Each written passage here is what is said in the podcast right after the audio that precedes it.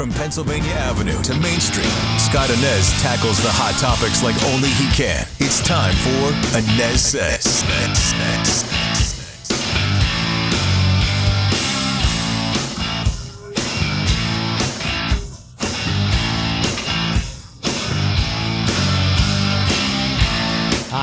Welcome to the Anez Sez podcast. Scott Anez back with you today. I appreciate you being here. You can find the pod all over the place, including Spotify, WDBO app, and WDBO.com. You also check me out on the radio each and every weekday with Orlando's Morning News, 5 to 9 a.m. on WDBO 1073 FM and AM 580. Also, check me out in the WDBO app and on WDBO.com com. Here on the podcast, I always enjoy catching up with Brian Kilmeade. I'm really not sure when this guy sleeps, if he ever sleeps. He's hosting at 8 o'clock on Fox News all week. He's up in the middle of the night doing his thing on Fox and Friends, and he takes time out for me on WDBO every week. I want to know what is in this dude's cornflakes. But anyway, always good to chat with Brian. And this week, I begin our conversation with Dr. Anthony Fauci and a report in The Intercept that says indeed U.S. tax dollars were used to back coronavirus research at that lab in Wuhan, China. Here's that chat now. Brian and I, I noticed that you blasted Tony Fauci last night, and others did, and rightfully so, after this new report from The Intercept that revealed that U.S. tax dollars were indeed used to back the uh, the coronavirus research there at the Wuhan Institute of Virology. How does this man still have a gig, Brian? Right, and keep in mind, it's not my opinion. It's not like, well, I think Anthony Fauci gets on my nerves, which he does. I think he's a total fraud. I think he was less relevant in the 1980s. I, and I, you know, here's a nice guy, Larry Kudlow, walks the halls now, says, "Ah, oh, he's a great guy," and uh, but he's wrong almost all the time, and that was the joke inside the administration, and that's why one of the main reasons they put him away. Number one, he's an outright Democrat, so he's playing politics, pretending to be a doctor. And number two, the stuff he says is ridiculous. It reminds me of a guy that or uh, somebody who has an oral report to and forgot to study. They use big words, they talk in circles. Next thing you know, they're done. You think, did I learn anything? And I know because you and I are in the same business. You try to pull sound bites that are going to make your show better every time I go to Anthony Fauci, the only thing I get is outrage because he says nothing except for lockdown, mask up. Uh, we're looking at it. Uh, you know, I understand uh, people are concerned, but for now we have to be paid. Enough. I'm upset people are going to a football game. You told us already outdoors it's almost impossible to get this virus.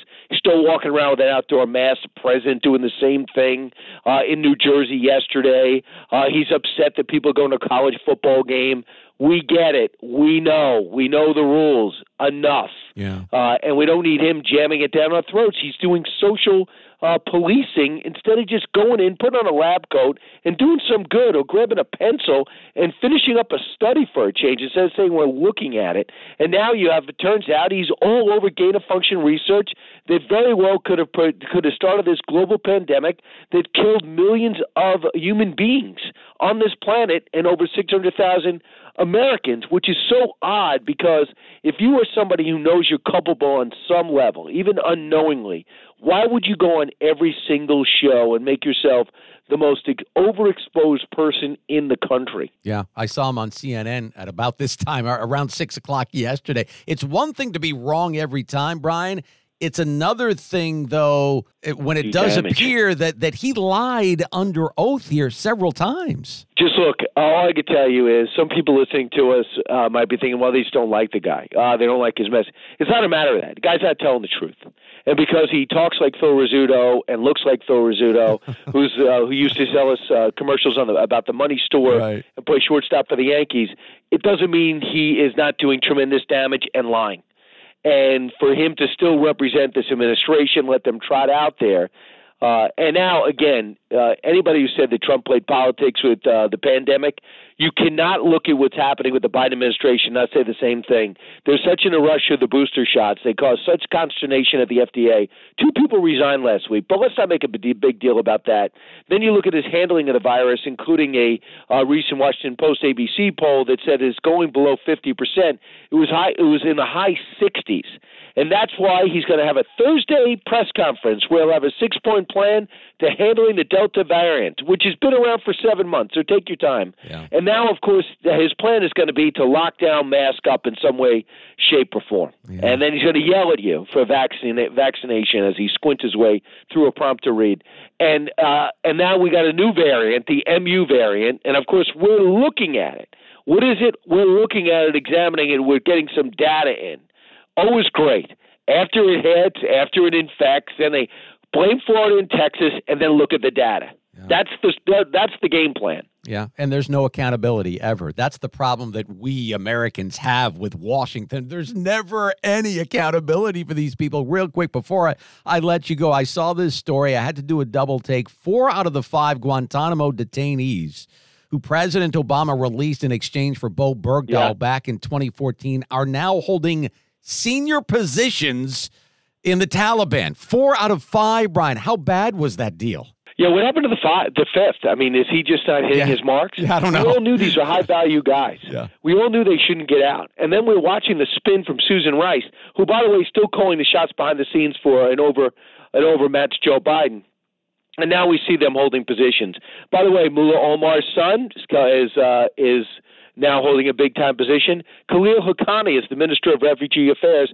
Haqqani is a professional kidnapper who has killed uh, more Americans, more Westerners than anybody else. And I believe his dad or uncle is designated a global terrorist, wanted by the FBI. Uh, he's uh, he is a member of Al Qaeda and of the Haqqani network. He was the Minister of the Interior with oversight of Afghanistan's police and internal security. So this is really a reformed Taliban that will not provide any problems in the future. I am I'm sure. By the way, the only thing missing, let me scan through them, just paging down, women. No women uh, holding any uh, any positions. I thought they were going to be open to women having jobs. Uh, go home to further notice. Yeah, forget- we did a lot of great things over the last 20 years. We told everybody what their lives could possibly be. Hopefully, they will rise up and and demand it back. But I'm not optimistic. I do have one th- announcement. On November 21st, I'll be coming to Orlando with the President of Freedom Fighter Tour. I have a book coming out in November, so hopefully, I will see you there. If you could take the morning off one day, get some sleep, and not nut off in the middle of the show. That's awesome. Which will be on a Sunday night. Yeah, Sunday, November 21st. Looking forward to Brian Kilmeade coming to Orlando this fall to promote his new book. That will wrap it up for the Anez Sez podcast today. You can find on the radio again every weekday with Orlando's Morning News on WDBO 1073 FM and AM 580 in Orlando 5 to 9 a.m. I'll see you next time.